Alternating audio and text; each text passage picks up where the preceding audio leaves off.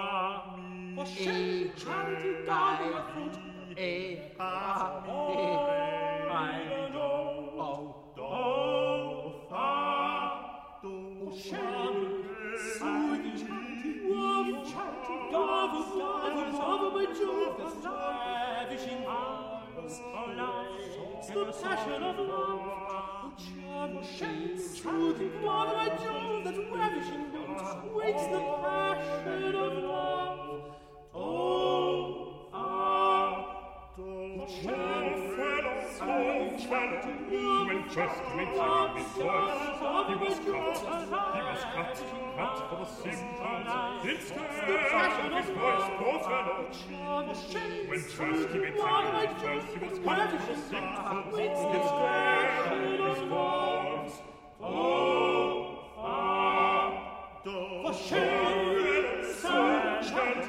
Tag,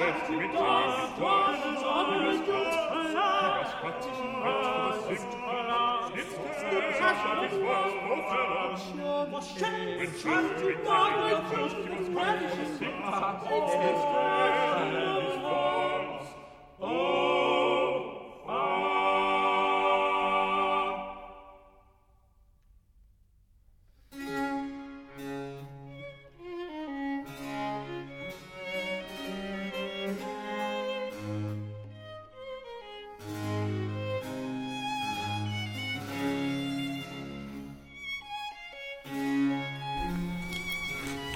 Tanácsot nem tanácsos elfogadni. A Houston pályaudvar peronján jártam valamelyik késő este, a Bedfordi utolsó vonatra vártam. Egy embert pillantottam meg, automata gép előtt káromkodott. Kétszer az öklét rázta felé. Minden percben vártam, most csap le rá. Természettől fogva kíváncsi vagyok, közelebb léptem. Szerettem volna hallani, mit beszél. Csak hogy hallotta közeledő lépteimet, felén fordult. Maga volt itten az előbb? kérdi. Hol? kérdem. Úgy öt perc óta róhattam már a peront. Ott mi, ahol most áll, mondja gorombán. Mit gondol, mit értek az alatt, hogy itt a túloldalt? Nagyon ingerültnek látszott. Nincs kizárva, hogy vándorlásaim alkalmával ezt a helyet is érintettem, ha ezt érti alatta, felelek. Válogatott udvariassággal beszéltem, gorombaságát akartam ellensúlyozni. Úgy értem, felel, maga az az ember, aki két perccel előbb szólt hozzám? Én biztos nem vagyok, mondom. Jó éjszakát. Biztos benne, makacskodik. Az ember nem egy könnyen felejti el, ha önhöz szólt, válaszolok. Igazán sértő hangja volt. Bocsánatot kérek, moró. Úgy néztem, az az ember, aki itten egy-két percre előbb beszélt hozzám. Meglágyultam, ő volt egyedül a peronon, még negyed óráig várnom kellett. Nem, a egész biztosan nem én voltam, felelek hát jókedvűen, kevesebb súlyt helyezvén a nyelvtanra. Miért? Mit akart vele? Mit akartam felel? Egy pennit dobtam ebbe a vacakba itten, szemmel láthatólag szükségét érezte, hogy könnyítsen magá, és katúja gyufa köllött volna. Nem bírt ebből kijönni semmi, hát jól megráztam a szerkezetet, káromkodtam, ahogy az ember szokta. Akkor erre jön itten egy ember, olyanféle magasságú, mint ön, és biztos, hogy nem ön volt? Egész biztos feleltem megint, nyelvtani szabály nélkül, megmondanám, ha én lettem volna. Hát, mit csinált? Na hát látta, hogy mit csinálok, vagy általálta. Azt mondja, utálatos dolog az ilyen masina, érteni kell hozzá. Azt mondom, az kell hozzá, hogy az ember főnyalábolja és a tengerbe vágja, más nem kell hozzá. Mert egész oda voltam, nem volt egy szágyufám, aztán sokat szoktam használni. Azt mondja, megakad néha, Olyankor új pennit kell bedobni, az első penni súlya nem mindig elég. A második penni meglazítja a csavart, és magától kiesik. Akkor az ember visszakapja az elsőt, meg a gyufát. Sokszor nekem jól sikerült így. Nagyon buta magyarázatnak tűnt, de úgy beszélt, mintha automata mellett nőtt volna fel, hát elég bolond voltam, hogy elhallgattam. Dobok bele megint valamit, úgy tudtam másik penit.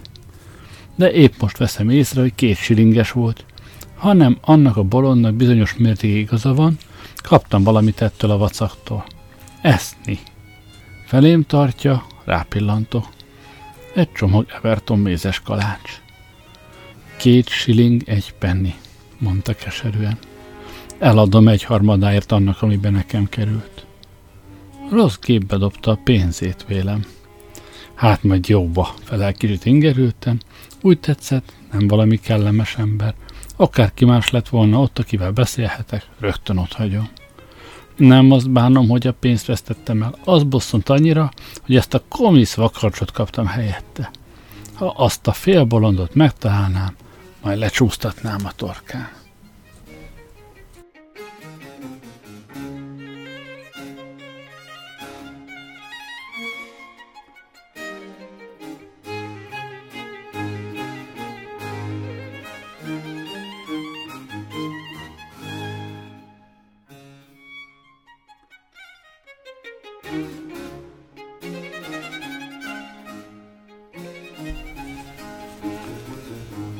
A peron végéig haladtunk, csöndben egymás mellett.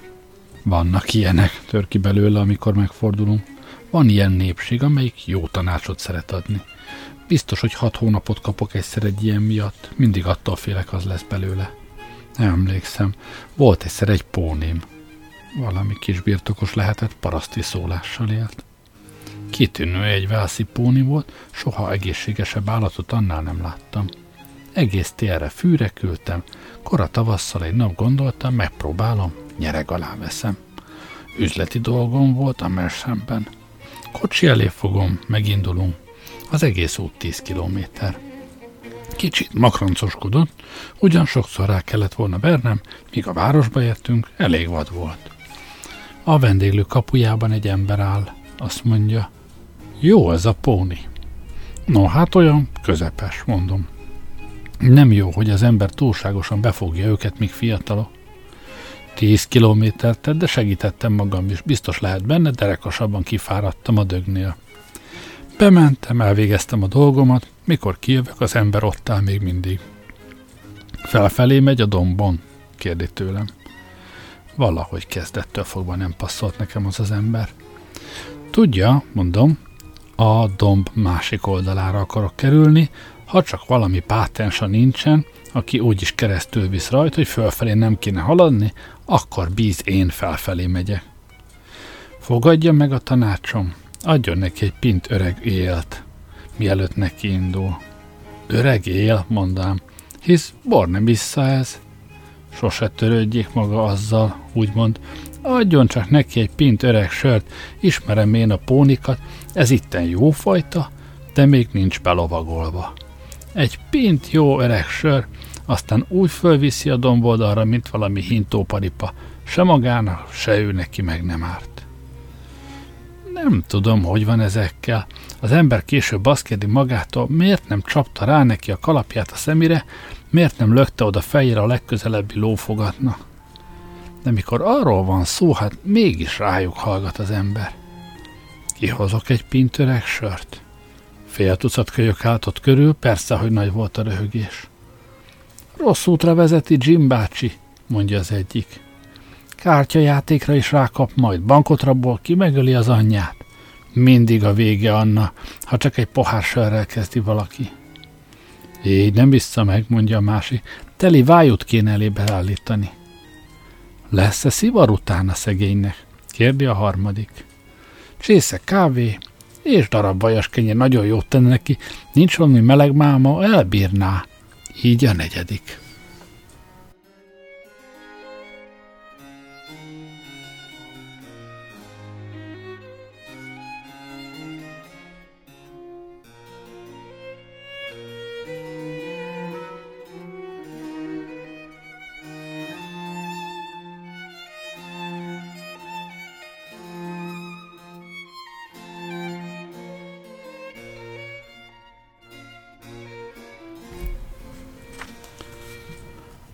Akkor a fenébe szerettem volna vágni a löttyöt, vagy megiszom magam. Tisztára marhaságnak látszott, hogy négy éves póninak sört adjon az ember, de mihelyt a koldusfajta megérezte a sör szagát, előre nyújtott ám a nyakát, és felszippantja, mintha igaz keresztény ember lett volna. Én, nosza bele a kocsiba, azt rajta. Azok még meg is tapsoltak. A dombra egész jól érkeztünk föl. Akkor a szesz működni kezdett a fejében. Egynél többször szállítottam haza részeg embert, van annál jobb mulatság is. Láttam részeg asszonyt, az még Antól is rosszabb. De részeg Velszi pónival ebben az életben nem akarok több dolgot. Négy lába van, annyira hát vitte, hogy a lábán maradjon állva, de hogy irányozódjék, ahhoz már nem értett. Hogy pedig legalább én tegyem azt helyette, azt nem akarta. Egyszer az út bal oldalán sonfordáltunk, aztán a jobbon. Ha egyik oldalon se voltunk, akkor ott álltunk keresztbe az út közepén. Bicikli cseng a hátam mögött, de nem merem a fejem megfordítani. Annyit bírtam csak, hogy oda kiáltok az embernek, maradjon ott, ahol van. Át akarok menni, kiált. Mihelyt elég közel van. No hát nem lehet, kiáltok vissza. Már miért ne lehetne így? Hát magának mennyi kell az útból? Az egész kell, meg azon túl is egy darab, mondom. Ez olyan fuvar, meg útba se jöjjön senki. Félmérföldnyire követett, mindig káromkodott mögöttem, valahányszor úgy vélte, hogy lehetséges elém akart kerülni. De a póni kicsit mindig túlontúl szilaj volt neki. Azt hitte volna az ember, akarattal teszi a dög. Magának nem szabadna még hajtani, ordít. Igaza is volt, nem is szabadott. Úgy is úgy éreztem magam, mintha agyonvertek volna. Mit gondol, kicsoda maga? kérdi. Könnyű lovassági futár maga? Igen, közönséges fickó volt. Ugyan kiküldi épp magát a rüstungjáért. A végén egészen megvadított. Minek beszél hozzám, kiáltok vissza, kiáltok vissza. Jöjjön ide, aztán szídja a pónit, ha szídni akar valakit. Van én nekem vesződtségem vele épp elég, nem kell hozzá maga dupla csöngettyűje. Menjen a fenébe, még jobban megvadítja. Hát mi baja annak a lónak, ordítja messziről. Nem látja, felelek. Részeg. Istenem, ostoba felelet volt, az már igaz. De sokszor hangzik ostobán az igazság. Hát, hogy egyikük részeg, az nyilvánvaló. Két pintért odajövök, aztán kisegítem a bajból. Bár engedtem volna, sokat adok érte, ha kikerülök abból a járműből. Csak hogy nem maradt rá ideje. Mert abban a pillanatban a póni hirtelen nagyot rándul, azt hiszem kicsit szorosra volt fogva. Ugatást, káromkodást hallok, abban a minutumban tetőtől talpig fröcsköl valaki pocsolya vízzel. Egy ember érkezett velem szemben, aludt egy kocsira komány Windsor szivattyú fölött a bakon. Borzasztó dolog, az ilyenek a bakon mindig alszana, hogy nem történik több szerencsétlenség. Nem hinném, hogy tudta volna, mi történt vele. Jó magam, nem tekinthettem körül, hogy megnézzem, mi van ő vele, csak azt láttam, felugrott. A domboldalon lefelé rendőr kiáltott rám, álljak meg, Hallom, mint ordít, hogy őrül gyorsan hajtó, csesemte a félmérföldnyire innen, leányiskola jött velünk szembe, a lányok kettesével haladtak, azt gondolom úgy hívják krokodil, na fogadjunk, hogy azok a lányok még mindig arról a napról beszélnek. Jó órájába belekerült az öregasszonynak, hogy újra összeszedje őket.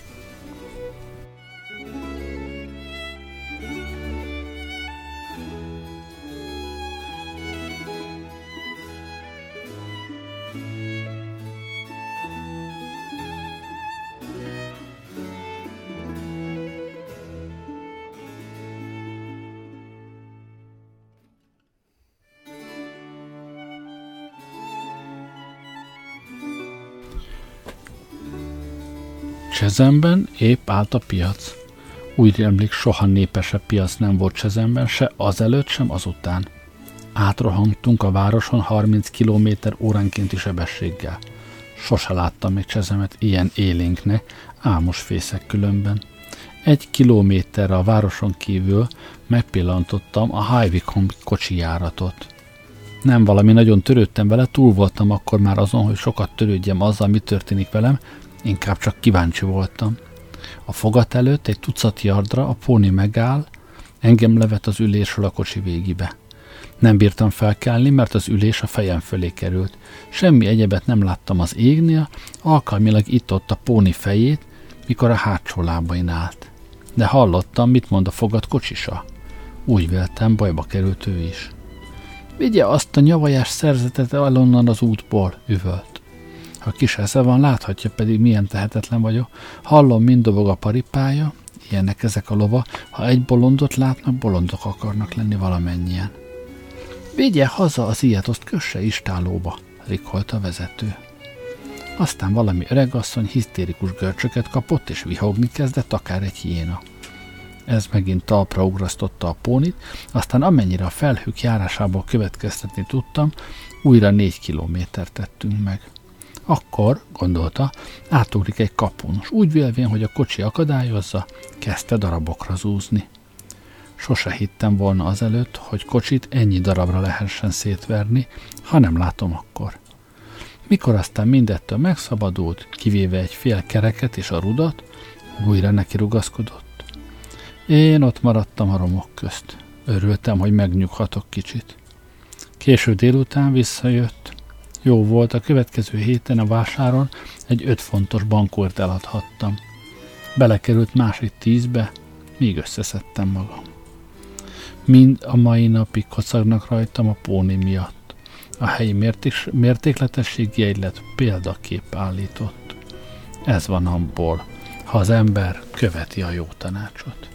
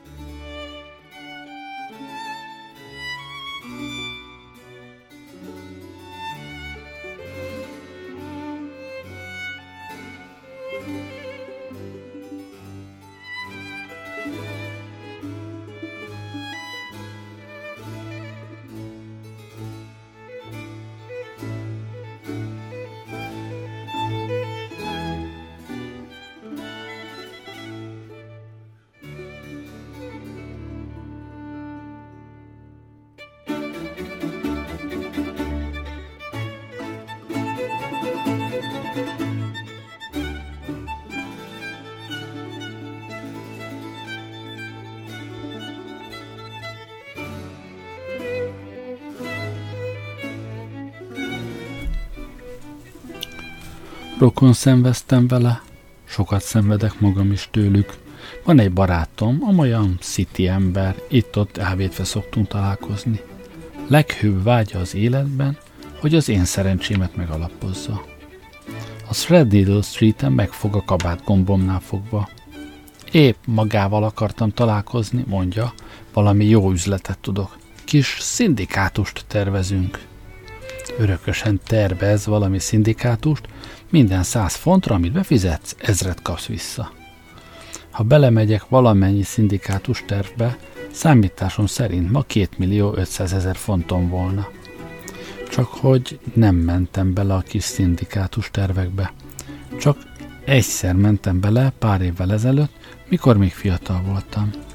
Még most is benne vagyok. A barátom meg van róla győződve, hogy ha kitartok, az ezresek nem maradnak el de miután a készpénzt mindenek fölött becsülöm, igen szívesen lemondok várandóságomról, bármely tisztességes személy javára, jókora engedménnyel, készpénzfizetés mellett. Másik barátomnak van egy barátja, ki otthon van lóversenyügyekben. Úgy hiszem, ilyenféle barátja majdnem mindenkinek van. Verseny előtt nagyon népszerű, verseny után végtelenül népszerűtlen – Harmadik jótevőm a különlegességek rajongója. Egyszer valami csomagot hoz nekem, olyan ember modorában nyomja a kezembe, mint ki mostan minden világi bajtól megszabadít. Mi ez? kérdem. Nyissa fel, nézze meg, felel színpadi lendülettel. Kinyitom, megnézem, nem lettem tőle okosabb. Tea, magyaráz. Hm, mondom, azon tűnődtem, kinézhet-e így dohány? No, igen, folytatja, nem éppen tea ez, ez a teának egy bizonyos fajtája. Egy csészével megiszik belőle, egyetlen csészével, és soha többé nem kíván a világon semmiféle teát. Igaza volt, megkóstoltam egy csészényit. Mikor megittam, úgy éreztem, hogy nincs kedvem semmiféle teához a nagyvilágon. Úgy éreztem, egyáltalán nincs kedvem semmihez se, csak ahhoz, hogy sértetlenül, békésen és nyugodtan hallhassak meg tőle. Egy héttel később meglátogat. Emlékszik a teára, amit adtam? kérdi. Határozottan, felelek. Még most is a szájamban érzem az ízét. Íz lett? Nagyon kellemetlen volt akkor, de most már elmúlt. Gondolkodóba esett. Teljesen igaza volt, mondja végre. Dohány volt, tényleg. Egészen különleges dohány, egyenesen nekem küldték Indiából. Nem mondhatnám, hogy íz lett. Borzasztó butaság volt tőlem, folytatja, úgy látszik összekevertem a csomagokat. Ó, történnek véletlenek, felelek. Máskor majd nem fordul elő ilyesmi, egész biztos vagyok benne. Legalábbis én velem szemben nem.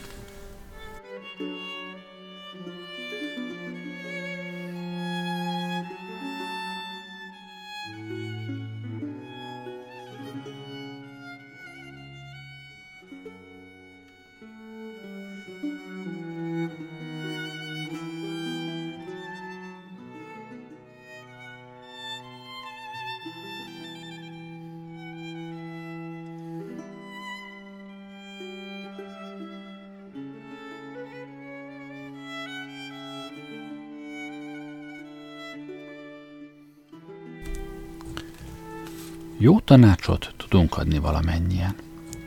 Egyszer egy öreg urat szolgáltam fiatal koromban, kinek az volt a hivatása, hogy törvényes dolgokban jó tanácsokat osztogasson. Tudott is adni kitűnőeket.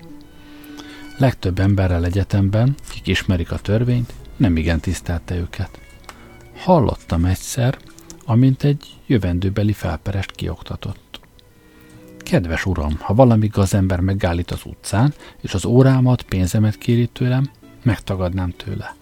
Ha erre azt mondja, akkor nyers erőszakkal veszem el, már öreg ember vagyok, mégiscsak azt felelem, lássuk. De ha azt mondaná, jó, akkor majd lefolytatom ön ellen az eljárást a legfelsőbb bíróság előtt, és kényszeríteni fogják, hogy adja ide, rögtön kiveszem a zsebemből, a kezében nyomom, és megkérem, ne beszéljünk a dologról többet. Akkor is úgy tartanám, Elég olcsón szabadultam. Mégis a törvény elé ment az öreg gentleman a szomszédja ellen, egy döglött papagáj miatt, ami hatost nem ért, s ha száz fontjába nem került az eset, akkor semmibe. Tudom, hogy bolond vagyok, vallja be. Nincs semmi valóságos bizonyítékom arra, hogy az ő macskájuk volt, de fizetnie kell, amiért vén füles bagoly ügyvédbojtának nevezett, veszek el, ha nem.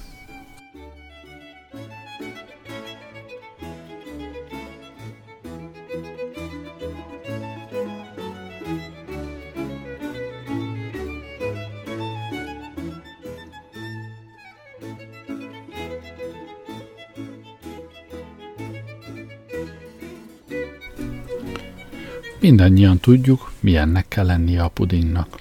Mi magunk nem bírnám megcsinálni, nem a mi dolgunk. A mi dolgunk az, hogy bíráljuk a szakácsnét.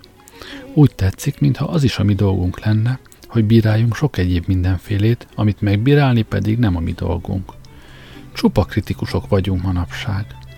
Nekem megvan a magam véleménye rólatok, kedves olvasóim, nektek valószínűleg megvan rólam a magatok véleménye.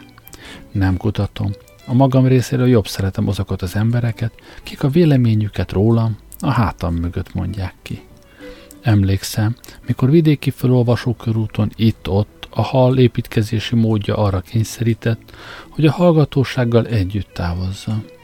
Hányszor hallottam ilyenkor, hogy előttem, mögöttem menő odasuttogott a társaságnak. Vigyázz, épp itt van mögöttünk, előttünk. Mindig hálás voltam a suttogónak.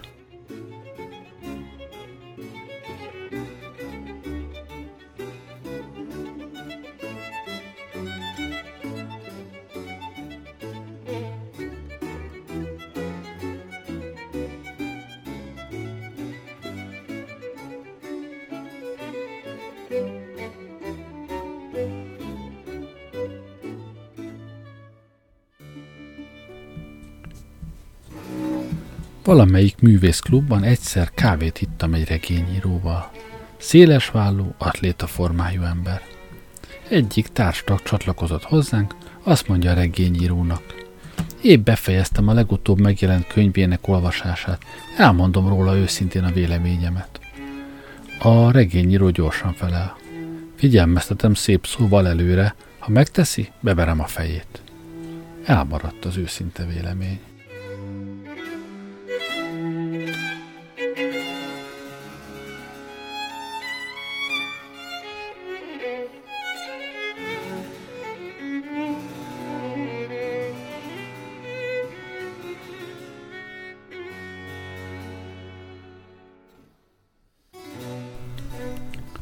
Szabad időnk legnagyobb részét egymásra való acsarkodással töltjük. Igazán csoda, hogy amilyen magasra tartott orra járkálunk ebben a világban, nem haladunk valamennyien egész külön utakon. A nagy tömeg acsarkodik az osztályokra. Az osztályerkölcsök rettenetesek. Ha az osztályok beleegyeznének legalább abba, hogy mint egy test leckéket vennének valamelyik tömegtanástól viselkedés szempontjából, mennyivel jobb volna az nekik. Csak az osztályok elhanyagolnák kicsit a saját érdekeiket, alárendelnék magukat a nagy tömeg tapasztalatainak. Sokkal jobban meg volna velük elégedve a nagy tömeg. Az osztályuralom haragszik a nagy tömegre. Már a nagy tömeg elfogadná a jó tanácsaikat, csak takarékoskodni tudnának az emberek a heti tíz silinggel. Lennének valamennyien bornemisszák, vagy innának bordói bort, ha a lányok mint házi alkalmazottá válnának évi 5 fontért, és nem költenék a pénzüket tollakra, ha a férfiak megbírnák elégedni, megbírnának elégedni avval, hogy napi 14 órát dolgozzanak, és karban énekelnék, Isten áldja az urat, meg az egész familiáját. Ha megelégednének rendes foglalkozásokkal, de jó, de könnyen menne minden az osztályuralomnak.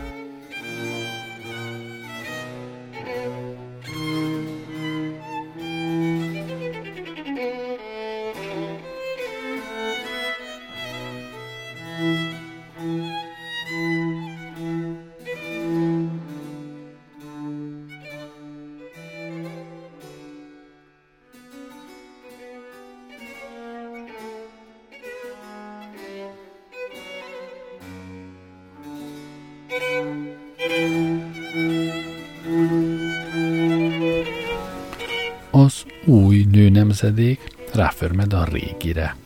A régi asszony haragszik az újra. A templom nem ismeri el a színházat, a színpad nevetségesé teszi a szenteskedést. Fűzfa poéta dörög a világ ellen, a világ kikacagja a fűzfa poétát. A férfi bírálja az asszonyt. A nőkkel általában nem vagyunk megelégedve. Hibáikat vitatjuk, jó tanácsot adunk nekik. Bár angol feleségek úgy öltöznének, mint a franciák, Beszélnének, csacsognának, mint az amerikaiak, bár úgy főznének, mint a német asszonya. Istenem, csak a nők bírnának épp olyanok lenni, amilyenekre nekünk szükségünk van. Türelmesek, végtelenül szorgalmasa, csillogó szellemességűek és kimerültségig háziasa, varázslatosak, irányíthatók, kevésbé gyanakodók, mennyivel jobb lenne nekünk is. Olyan makacsul igyekszünk, hogy tanítsuk őket, de nem akarnak ránk hallgatni. Ahelyett, hogy bölcs tanácsainkra ügyelnének, az unalmas teremtések avval töltik az idejüket, hogy bennünket bíráljanak. Népszerű mulatság nagyon elterjedt az ilyenféle iskolajátszás. Elég hozzá küszöbb lépcsője, egy fűzfavesző meg hadgyerek. A legnehezebb aztán a hadgyerek a dologban – Mindenik tanítómester akar lenni, folyton felugrálnak, hogy no, most rajtuk a sor. Néha az asszony akarja a kezébe venni a botot, ő térdelteti le a férfit. Van egy-két kis mondani valója. A nagyságos úr egyáltalán nem az az ember, akivel meg volna elégedve. Vesse le magáról sok-sok hamis természetes vágyát és tulajdonságait, majd aztán, ha megtette, ő veszi a kezébe és csinál belőle, nem férfit, annál sokkal a magasabb rendülényt.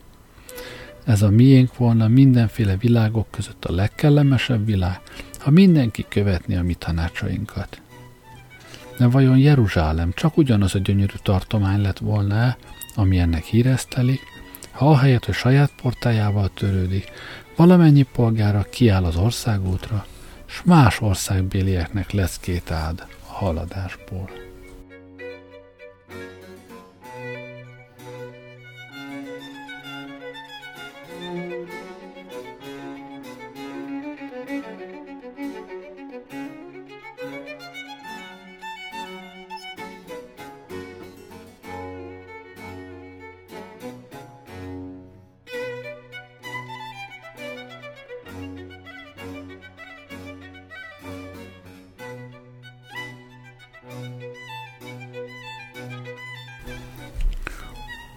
Újabban bíráljuk már magát az alkotót. Rosszul van teremtve a világ, rosszak vagyunk magunk is. Csak megfogadta volna a tanácsunkat abban az első hat napban. Miért érzem magam úgy, mintha agyba fűbe vertek volna, minden tagom ólomból lenne? Miért undorodom a szalonna szagától, miért érzem egyszerre, hogy senki sem törődik velem ezen a világon? Azért, mert a pesgőt, az osztrigát nem jól készítették. Miért verekszik örösen, örökösen Edwin és Angelina? Azért, mert Edwin gyöngét, finom, magas röptű szellem, míg Angelina, szegény gyerek, épp ellenkező tulajdonságokkal van megverve. Az a nagyszerű Mr. Jones miért jutott majdnem koldusbotra? Mr. Jonesnak ezer font évi jövedelme volt. Az is banknál letétbe helyezve. De közben jött valami gonosz vállalati indítványozó, minek engednek ilyesmit történni, és elmondta Mr. Jonesnak, hogy lehetne az összegen még 100 percentet nyerni, azt mondja, fektesse bele a pénzét valami olyasmibe, mivel Mr. Jones polgártársait megcsalnák. A terv persze nem sikerül, a becsapott népek fellázadnak, ellentmondásba keveredvén a tervezettel, Mr. jones és vállalkozó társaival.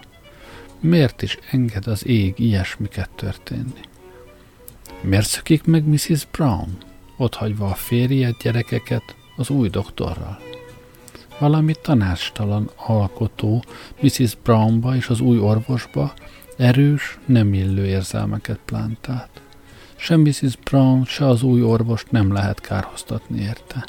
Ha valamely emberi lény felelősségre vonható, az kizárólag Mrs. Brown nagyapja lehet, vagy az új doktor úr egy régi őse.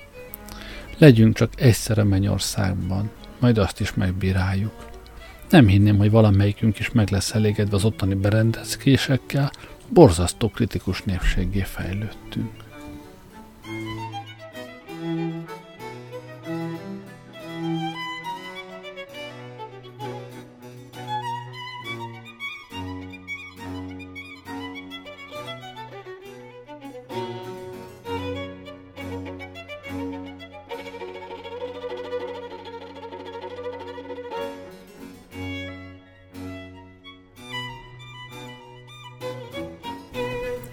Egy nagyon öntelt fiatalemberről azt mondtam egyszer, hogy úgy fest, mintha azt vélné, hogy a mindenható ezt a világot azért alkotta, mert kíváncsi volt, mit fog ő majd szólni hozzá. Öntudatosan vagy öntudatlanul legtöbben magunk is ilyenféleképp gondolkodunk. Mostanság kölcsönös csiszolási igyekezetek korszakát éljük, gyönyörű eszme, mindenkinek az a dolga, hogy tökéletesebbé tegyen másokat, Amatőr parlamentek, irodalmi körök, játékklubok mindezen igyekeznek. A premier kritikák úgy látszik újabban kihaló félben vannak. A dráma tanulmányozói arra a meggyőződésre jutotta, hogy színdarabokat nem érdemes bírálni. Az én fiatal koromban nagyon komolyan vettük rá, vetettük rá magunkat a műfajra. Elmentünk a darabra, nem azzal az önző vágyjal, hogy az esténket kellemesen eltöltsük, inkább a nemes céllal, hogy emeljük a színpad színvonalát. Lehet, jót cselekedtünk, lehet, hogy szükség volt ránk, higgyük így. Az bizonyos, a régi dőrességek, lehetetlenségek nagy része eltűnt a színpadról. Lehet, erős nyers kritikánk siettette az üdvös változást. Sokszor használ valamely balgaság ellen ügyetlen orvosság is. Akkortájt a dráma írónak számolni kellett a hallgatóságával. A kakasülő és a karzat közönségének olyasmi tetszett, ami manapság már nem tetszik.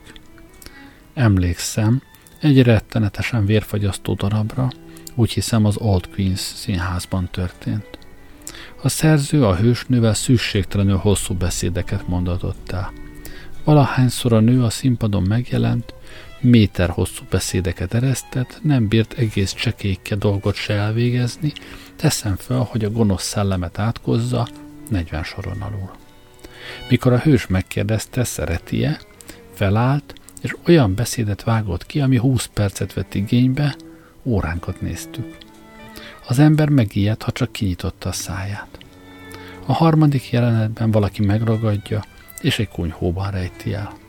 Úgy általában véve nem volt csinos férfiú, de éreztük, hogy ez az az ember, kit a helyzet megkíván. Az egész közönség viharosan tapsolt és neki. Azzal hízelettünk magunknak, hogy az est hátra levő részére megszabadultunk a hősnőtől. Aztán valami bolond börtönőr járt arra, a nő addig könyörgött neki a varsácsokon keresztül, hogy engedje ki pár percre, míg a börtönőr jó, derék, de lágyszívű férfiú gondolkodóba esett. Ki ne eressze? kiáltott egy komoly dráma tanulmányozó a karzatról. Nincs semmi baja, csak hadd maradjon ott. A vénbalon nem hallgatta meg a tanácsunkat, ő saját maga vitatta meg magában az ügyet.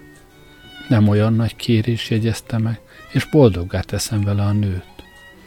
Igen, és velünk mi lesz? Felel ugyanaz a hang a karzatról. Maga nem ismeri őt, maga csak most jött, mi már egész este hallgatjuk. Most csendben van, hagyjon békét neki. Ó, engedjen ki pár percre csak, könyörgött a szegény nő, valamit mondani akarok a gyermekemnek. Írja fel egy darab papírra, és nyújtsa keresztül az ablakon, ajánlott egy hang a kakasülőről. Majd teszünk róla, hogy megkapja.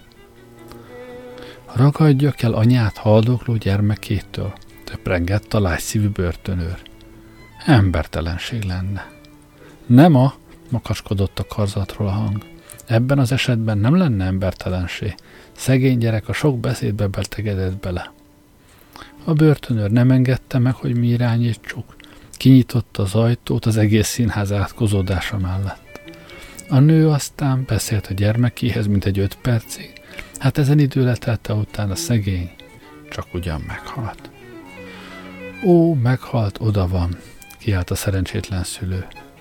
Szerencsétlen fráter, hangzott a rokonszerv nélküli felelet mindenhonnan.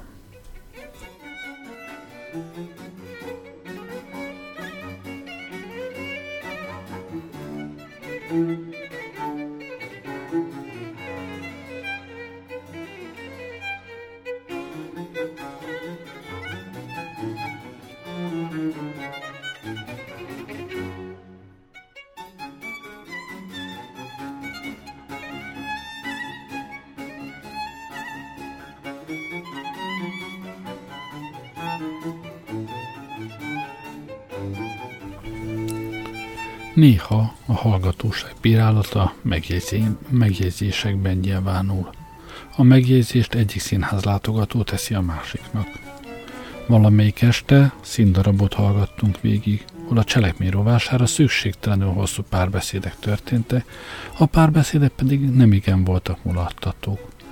Hirtelen a színpadról hallatszó fárasztó beszéd közepette Stentori suttogás. Jim! Haló! Kers fel, ha kezdődik. Erős horkolás a folytatás, aztán a másik beszélő hangja. A barátja, mintha felébredt volna. He, no, történt valami? Minden esetre fél tizenkettőkor fel kell cselek, he? Igen, fiacskám, köszönöm. A bíráló megint alszik. Bizony, akkor tehát még érdekeltek bennünket a darabok. Vajon élvezem-e valamikor megint a brit drámát úgy, ahogy akkor bírtam élvezni? Élvezek-e még vacsorát annyira, amennyire a hagymás kolbász vacsorákat élveztem, miket oldalbiannál keserű sörrel öblítettünk le. Sok-sok vacsorát ettem azóta végig színház után, sokszor hadakozó hangulatú barátok voltak a vendéglátók, drága, kitűnő vacsorák kerültek. A szakács Párizsból jött, a képe ott volt látható a képes újságokban, százakkal fizethették a művészetét, mégis valami rossz ízű van a művészetében. Vagy hiányzik belőle valamelyes illat, valamelyik lé.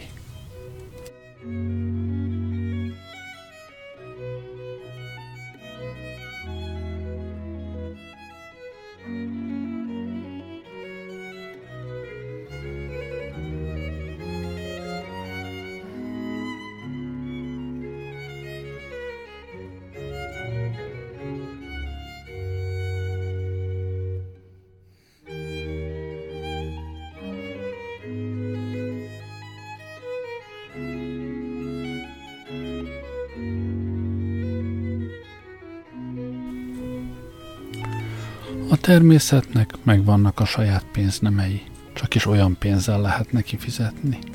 És az ő boltjában mindent magadnak kell fizetned. Még meg nem keresed a tőkéd, örökölt birtokot, szerencséd, vagyonod, mind nem számít. Nem törvényes pénz az ő fizetőasztalán. Szeretnéd, ha jó étvágyad lenne, a természet nagyon szívesen ellát vele.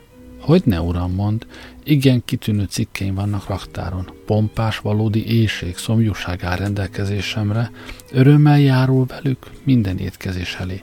Mohón örömmel fog majd enni, felfrissülve, megifjodva, jókedvűen kell majd fel az asztaltól.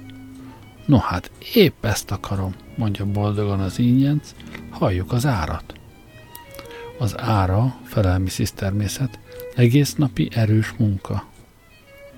A vevőnek hosszúra nyúlik az ábrázata, idegesen babrál nehéz erszényével. Nem fizethetek pénzzel? kérdi. Dolgozni nem szeretek, de gazdag ember vagyok. Tarthatok francia szakácsokat, óbort vásárolhatok. Természet a fejét rázza. Nem vehetem el a csekjeit. Izom ideg az én váltópénzem. Ezekért olyan étvágyal szolgálok, amelynek erejével egy pint sör, meg egy rostélyos jobban ízlik, mint akármelyik remekbe főzött ebéd, mint francia szakács fabrikál. Még azt is mondhatom, hogy banketté válik egy darab kenyér meg sajt. Csak épp az én pénzemmel kell fizetnie, nem dolgozom az önével. Jön a dilettáns, ízlés kellene művészetben, irodalomban. A természet még abból is szolgálhat. Igaz örömet adhatok mindezek iránt a dolgok iránt, felel. A muzsika szárny lesz, felröpít a világ taposó malma fölé. Művészettel felérsz az igazság ormára, az irodalom derűs berkeiben úgy andaloghatsz, mint csöndes vizek partján. Az ára, kiállt a megörvendeztetett vevő.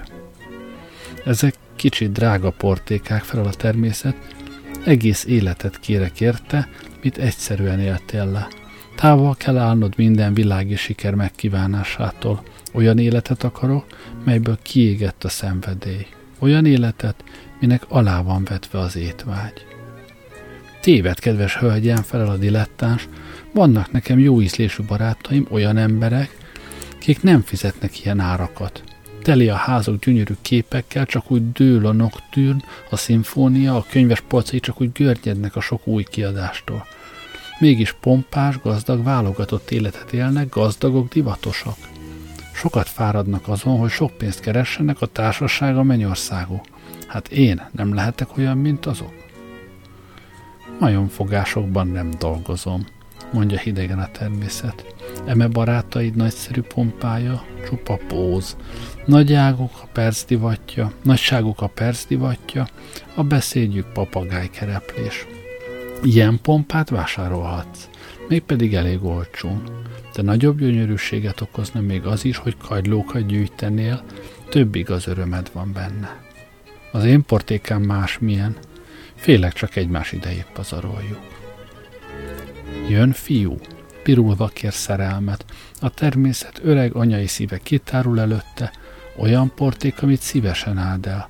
Szereti azokat, kik ilyet jönnek vásárolni. Áthajol a vásáros asztalon, mosolyog, kijelenti, hogy épp az van neki, ami kell. A fiú remeg az izgalomtól, ő is megkérdi az árat. Hát nem olcsó, mondja a természet, de a hangja nem bátortalanító. Ez a legdrágább az egész boltomban. Gazdag vagyok, felel a legény, az apám keményen dolgozott, sokat megtakarított, rám hagyta az egész vagyonát. Vannak gyáraim, raktáraim, földem, marhám, minden értelmes árat hajlandó vagyok megadni. De a természet arca szigorúbbá váli, kezét a karjára fekteti. Az erszényet tett félre, fiú, mondja. Nem értelmes az áram, aranyban nem dolgozom. Van sok utca, sok bolt, ott mindenütt elfogadják a bankóidat. De ha elfogadod egy öregasszony tanácsát, nem mégy oda. Amit ott kapsz, szomorúságod bajt hoz reád. Elég olcsó, de mint minden olcsó dolog, nem érdemes megvenni. Nem is veszi meg senki, csak a bolond. Hát akkor mi annak az ára, amit ön ad el? kérdi a fiú. Önzetlenség, gyöngétség, erő. Felel az öreg hölgy. Mindannak szeretette, mit jónak tartanak, minden rossznak gyűlölete. Bátorság, rokonszenv, önbecsülés, ilyesmiért lehet nálam szerelmet vásárolni. Tedd csak félre a bankóidet, fiam, jó lesz másra. Az én állványaimról olyanért nem kapsz árut. Hát csak annyit érek, mint a szegény ember? kérdi a legény. Én nem ismerek szegénységet, gazdagságot úgy, ahogy te értelmezed, felel a természet. Én itt valóságot valóságért adok el. Te kincseimet kéred, én viszonzásul agyad, szíved veszem. A tiédet, fiam, nem az apádét, senki másét. Hát honnan szerzem meg ezt a váltságdíjat, vitatkozik a fiú. Menj ki a világba, így a hölgy. Dolgozz, szenvedj, segíts. Jöjj vissza, ha megkerested a béred. Aztán a szerint kötünk majd üzletet, amennyit magaddal hoztál. Olyan egyenlőtlenül van, egyenlőtlenül van-e megosztva a földi gazdagság, mint hisszük? Tán a sors nem a legnagyobb szocialista? Ki a szegény, ki a gazdag ember? Tudjuk-e? Még maga az illető se tudja tán. Nem árnyért küzdünk, s kisiklik közben a valóság. Vedd könnyen az életet, hisz melyik volt a legboldogabb ember a gazdag Salamon, vagy a szegény Szókratész? Úgy tetszik, Salamonnak meg volt majdnem mindene, amit a legtöbb ember kíván. Némely dolgokból talán túlon túl sok is a kényelme rovására. Szókratésznek kevese volt azon kívül, amit magában hordott. De az aztán sok volt. A mi fokozataink szerint Salamonnak kellett volna lennie a legboldogabb embernek, ki valaha élt. Szókratésznek pedig a legboldogtalanabbnak. De így volt. Vagy vegyük az élet legalacsonyabb oldaláról, hol egyedüli cél az élvezet, öröm. Lord Tom Noddy ezer istálójában annyival jobban mulat, annyival vígaptán, mint Harry a kakasülőn. Ha tíz srénbe kerülne egy üveg sör, és a pesgőt négy penniért mérné, mit gondolsz, melyikre vágynának? Ha valamennyi West End klubnak tekepályája volna, és biliárdot csak East Endben szabadna játszani, melyik játékot választaná ön, milord? Berkeley Square levegőjét szívni annyival nagyobb boldogsága, mint Seven Dial-ben venni lélegzetet. Én Seven Dial levegőjét pikánsnak találom, Berkeley Square levegőjéből hiányzik az ilyesmi. Hát akkora a különbség lószőr és szalma közt, ha fáradt vagy? A boldogság annyival nagyobb, ahányal több szobád van? Lady Ermintrude ajkai annyival édesebbe, mint Orly Szellié? Ugyan mi az élet sikere?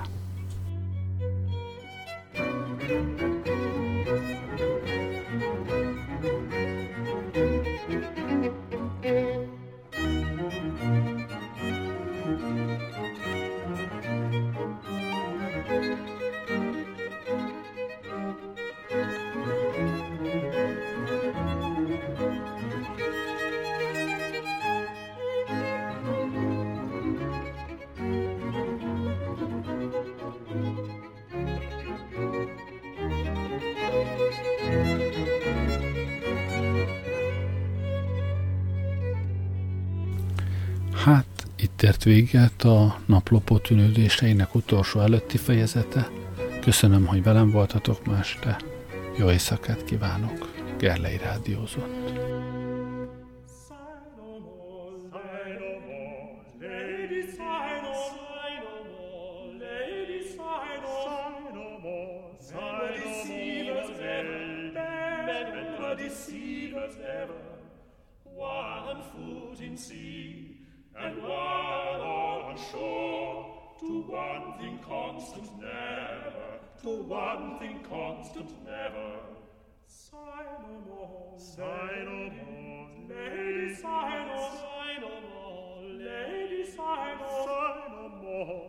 Were deceivers ever, men were deceivers ever.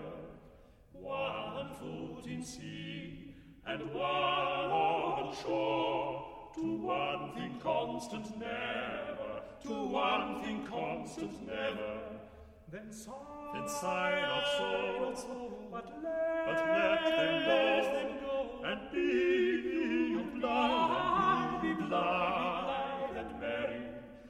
converting all your notes of woe, converting all your notes of woe, into hey, into down, hey, down, daddy, hey, into down, hey, down, daddy, hey, down, daddy, hey, down, daddy, hey, down, daddy, to hey, down, daddy, then sigh, then sigh not so, but let, but let them go, and be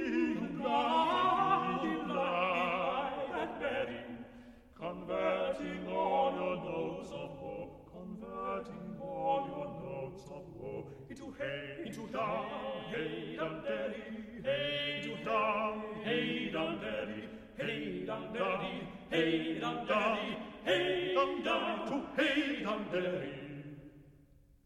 Sing no more, sing no more, did sing no more, sing no more, sing no more, sing no more, did of damp so dull and heavy, the frauds of men were ever so, since summer first was leafy, since summer first was leafy.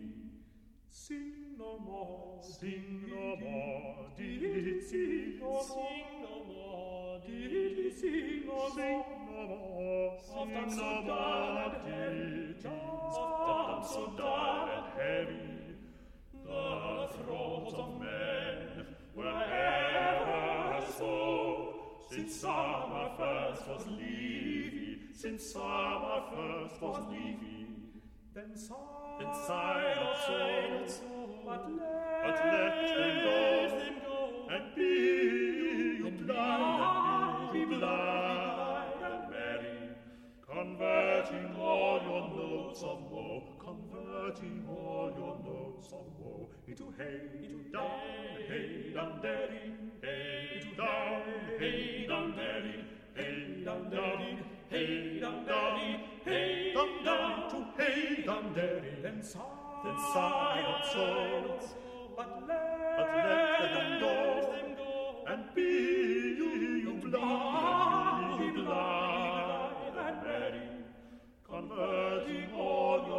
notes of woe, converting all your notes of woe. Into hey, into down, hey, down, daddy, hey, into down, hey, down, daddy, hey, down, daddy, hey, down, daddy, hey, down, down to hey, down, daddy.